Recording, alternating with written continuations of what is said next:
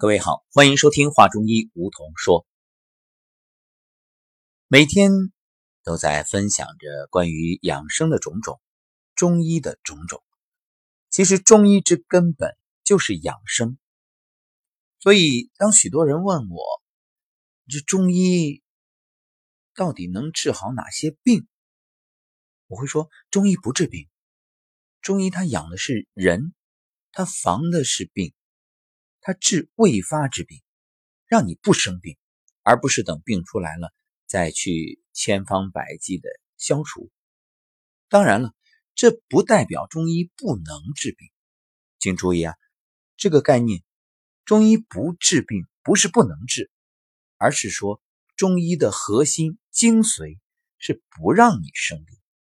你干嘛要把自己给折腾病了，然后再去治呢？不生病不好吗？也许有的朋友会说：“啊，说怎么可能不生病？怎么不可能？你错的习惯导致错误的结果，那你对的习惯当然就带来对的结果。所以，只要你生活当中能够调养好自己的心与身，用良好的生活习惯去面对每一天的日子，你怎么会生病呢？你吃好，你睡好。”你心情好，那就没事啊。所以啊，中医它就是养生。常常有人还在争论，说这西医比中医好，说现代医学才是科学。那我问问各位，你所谓的现代医学，所谓的科学，当然我们不去否定什么，我们只是说，呃，一天八杯水这样的言论对吗？每个人都喝八杯水，四十公斤也喝八杯，八十公斤也喝八杯，你觉着合理吗？每天科学喂养，定时定量，那是人啊还是机器呀？所以学中医啊，千万别学死了。这其实也是许多人觉着头疼的地方。说西医好学，那当然好学，死记硬背就行了。中医难学，为什么？死记硬背不能用啊。辨证施治，一人一方，同一人不同时期的病，那你还不能用同一个方子，更何况人与人之间呢？所以辨证加减非常重要。当然，我们在节目里更多的其实不是去说这个药，因为想学好，那估计倾尽一生也只得皮毛。所以我们说的就是一个理念，归根结底，你想学会用中医中药去治病，这个不容易。但是你想学好用中医来防病、来养生，这个很简单啊。所以中医讲来讲去，你记住两个字：阴阳，再多一点五行啊。你把这些弄清楚、理顺了、整明白，养生很简单。说到阴阳呢，这里还有一个误区啊。因为我们一直也在强调养生就是养阳气，所以很多人对于养阳啊、激发身体的阳气这一点是非常重视的。这种观念深入人心，这当然是好事儿。但是你也不能因此而否认这个阴，或者说否定阴的作用。我就发现很多人会说啊，这个阳越多越好，阴呢越少越好。事实上，这是一个辩证看待的问题，因为真正从中医来看，它不能谈绝对的好与绝对的不好，它也一定要讲的是平衡，阴阳也是一样。所以今天我们就来说说养阴。阴是什么？我们知道，阴啊，它相对于阳来说，它与阳呢互动，而且互根。互动大家知道。那互根什么意思？就是互为根本，相辅相成。阴和阳，阴是阳的基础，没有阴，阳就没办法气化。因此，阴同样也是生命的基础。就像我们看太极图，阴中有阳，阳中有阴，阴极生阳，阳极生阴。所以我们说，孤阴不生，独阳不长。这个阴与阳啊。谁都离不开谁。阴是阳的蓄积状态，蓄积的阴内藏而不出，是守家，所以阴在内是阳之守也。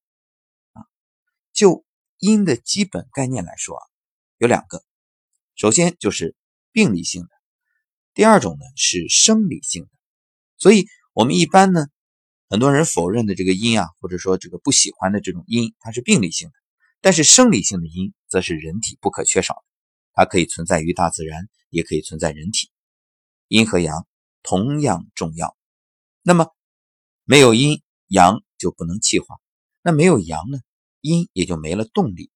所以啊，这个阴气啊，它主安静，守藏于内，它是供给人体生命活动需要的营养物质。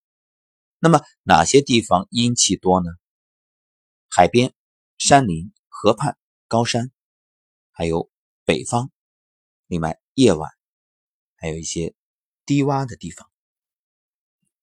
说到这儿，我忽然想到一个问题，或者说是一个观点：这所谓的阴，它不就是负氧离子吗？对不对？当然，这是我的揣度啊。如果有不当，也请。听友们指正，因为你看这里所说的河边呀，然后这个北方啊，然后海边啊、山林啊、高山啊，它不都是负氧离子含量丰富的地方吗？所以你看我们所说的这个阴阳，这是我们东方的说法。那按现代科学来对应解释，那不就是正负吗？啊，当然可以说负正啊，负代表阴。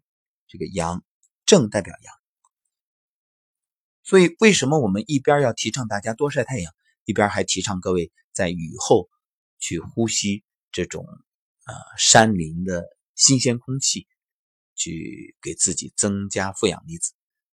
归根结底，你要平衡。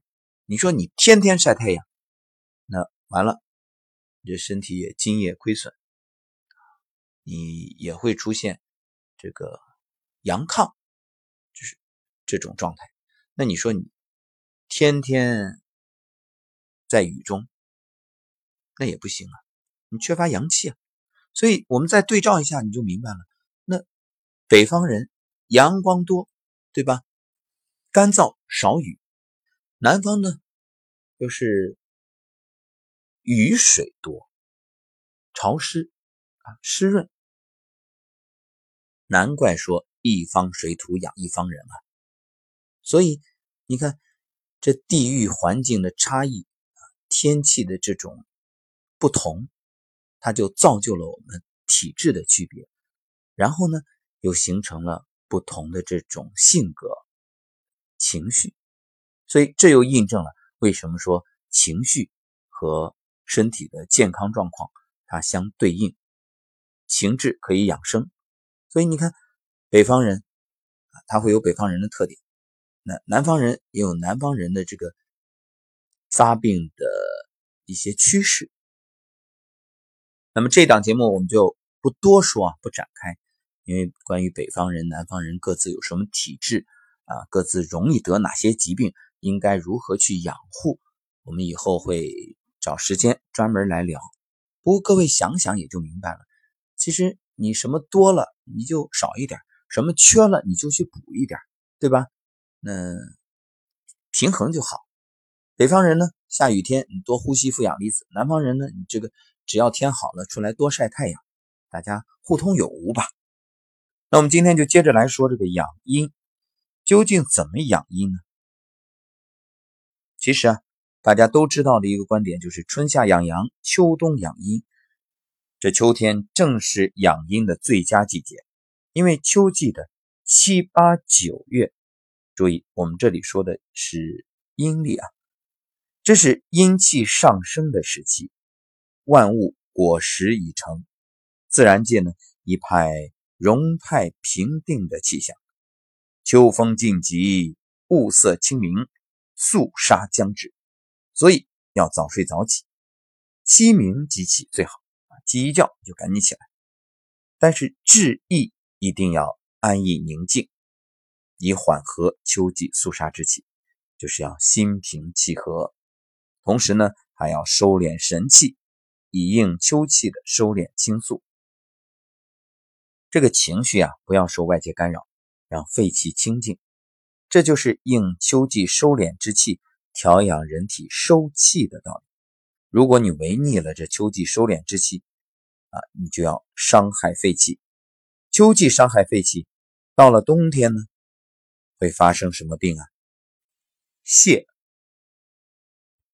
所以归纳起来，秋天养阴体现在早卧，避秋夜的露寒，适应阴长，要使之安宁，就是精神内守。